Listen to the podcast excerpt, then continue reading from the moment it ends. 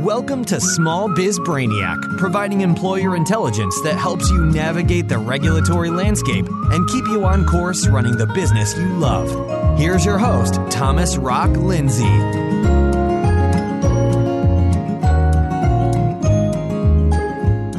Welcome to episode 7 Federal Payroll Tax Rates. This is your source for employer intelligence, and we do it in just seven minutes twice a week on Tuesdays and Thursdays my name is Thomas Rock Lindsay, and I am your ally, your employer brainiac, and I'm here to help you thrive in your role as an employer. We're going to rock this topic today on Small Biz Brainiac. This is the third episode in a six part series on federal payroll taxes, and they're designed to be listened to in order. So if you haven't listened to episode five, which is the first one in this series, I suggest you go back and listen to that, and then six and seven, and so on till you've heard all six, and hopefully by the end of it, it'll all gel together and make sense, and you'll have an understanding of the federal payroll tax scheme. In the last episode, we talked about basis or wages that are subject to federal payroll taxes, and today we're talking about the rates. Now, before we dive in, I want to remind everybody that if you have an employer related question, go to smallbizbrainiac.com and on the homepage there's a got questions section where you can ask me anything uh, about an employer related matter that you want and i'm going to get back to you in 12 hours or, le- or less. And so that old adage of the, you get what you pay for in this case it isn't true. Well let's dive in here. Let's talk about the federal income tax rates. Now these range from between 0 and 39.6% and there are two different methods for calculating the FIT to be withheld. There's a percentage method and a wage bracket method. And the IRS publishes these tables. Now, in addition to those, there is a supplemental rate of 25%, and it's used to tax uh, non regular wages. So, for example, a holiday bonus. As I mentioned, the IRS publishes these two tables, and in fact, every payroll system out there utilizes one or the other. Most often, it's the percentage method. So the key to determining how much to be withheld is Form W 4, and that's something the employee fills out and gives to you when they're hired. If you've been employed, self-employed all your life, then then maybe you haven't seen one of these, but chances are you you have and you filled one out at one point. On this form, the employee states that what their filing status is, whether it's married, single, head of household, and they also identify how many exemptions they have. And there's instructions to help them do this. But there's also a website that the IRS has that's kind of like a wizard for filling out the form. Now, you, you might receive a notice from the IRS to change an employee's status and exemptions if they determine that the employee's got a seriously um, under withholding problem. And the notice that you'll receive is called a lock in letter. And it gives you 60 days from the point that you receive the letter to make the changes in your payroll system. And no matter how much your employee complains you can't change their settings until the IRS tells you it's okay to do so. The Social Security tax rate is 6.2%, and if you'll remember from episode 6, that is only charged on the first $118,500 of wages. The Medicare tax rate is 1.45% for the first $200,000, and then it jumps to 2.35%. And that's the twist that took effect in 2013. So the total FICA tax rate, remember, FICA is the combination of both Social Security and Medicare, is 7.65%. Remember from episode 5 that FICA is paid by both you and the employee. So the combined total is 12.4 for Social Security and 2.9 for Medicare. That's a grand total of 15.3%. Now, think about that for a minute 15.3% of taxable wages paid for retirement and health care. Now, let's go back over that just real quick because it gets a little complicated.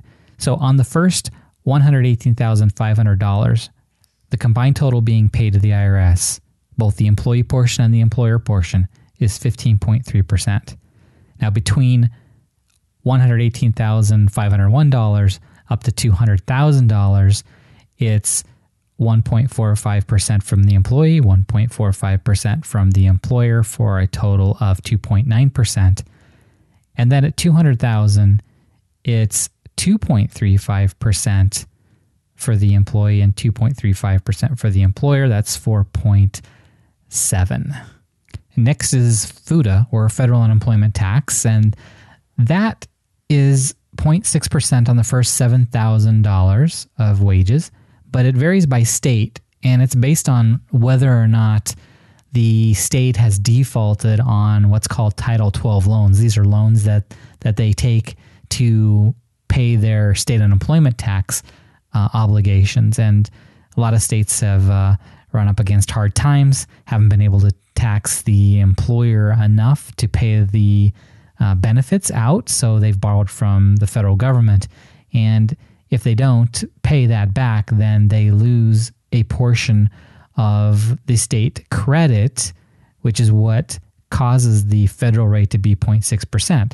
The, the federal rate is actually 6%, but you get a 5.4% credit when you pay your state unemployment tax on time as long as it's paid by the due date of the annual federal unemployment tax return. Now, the problem with the FUTA tax rate is that you don't know what the final rate is until the end of the year when the IRS tells you if your state's credit reduction was decreased. The federal payroll tax burden paid by you and your employees it ranges from a low of 15.9% to a high of 57.7%. That doesn't include state and local taxes or including state unemployment tax. That's pretty sobering. So your total tax burden really starts to add up when you consider state payroll taxes, sales taxes, real estate taxes, gas taxes, utility taxes, and taxes on other living expenses that carry a direct service tax, plus the added cost of goods and services that have been, you know, whose prices already reflect the fact that they've been taxed throughout the process of being brought into existence. It's staggering the American Institute of CPAs, they have a website that calculates the total tax bill, and it, it doesn't include the employer payroll taxes or the taxes that are baked into the cost of the production of, of products and services that you buy. Nonetheless, it's a pretty eye opening experience to run your scenario through that calculator. I've put a link to it in the show notes so you can go check it out and compare the state that you live in to other states around you. Who knows, maybe you'll want to move after you take a look at that. Well, there you have it. Let's recap. So the federal income tax, or FIT, ranges between 0 and 39.6%, and FICA is 6.2%, that's Social Security, and 1.45% for Medicare, and it's paid both by you and your employees for a combined total of 12.4% for Social Security and 2.9% for Medicare. The Medicare tax rate it jumps to 2.35% on wages in excess of $200,000, and the federal unemployment tax rate is between 2.8% and 0.6% of the first $7,000 of wages, and that depends on the state in which the wages are paid. Bottom line is we pay a lot of taxes.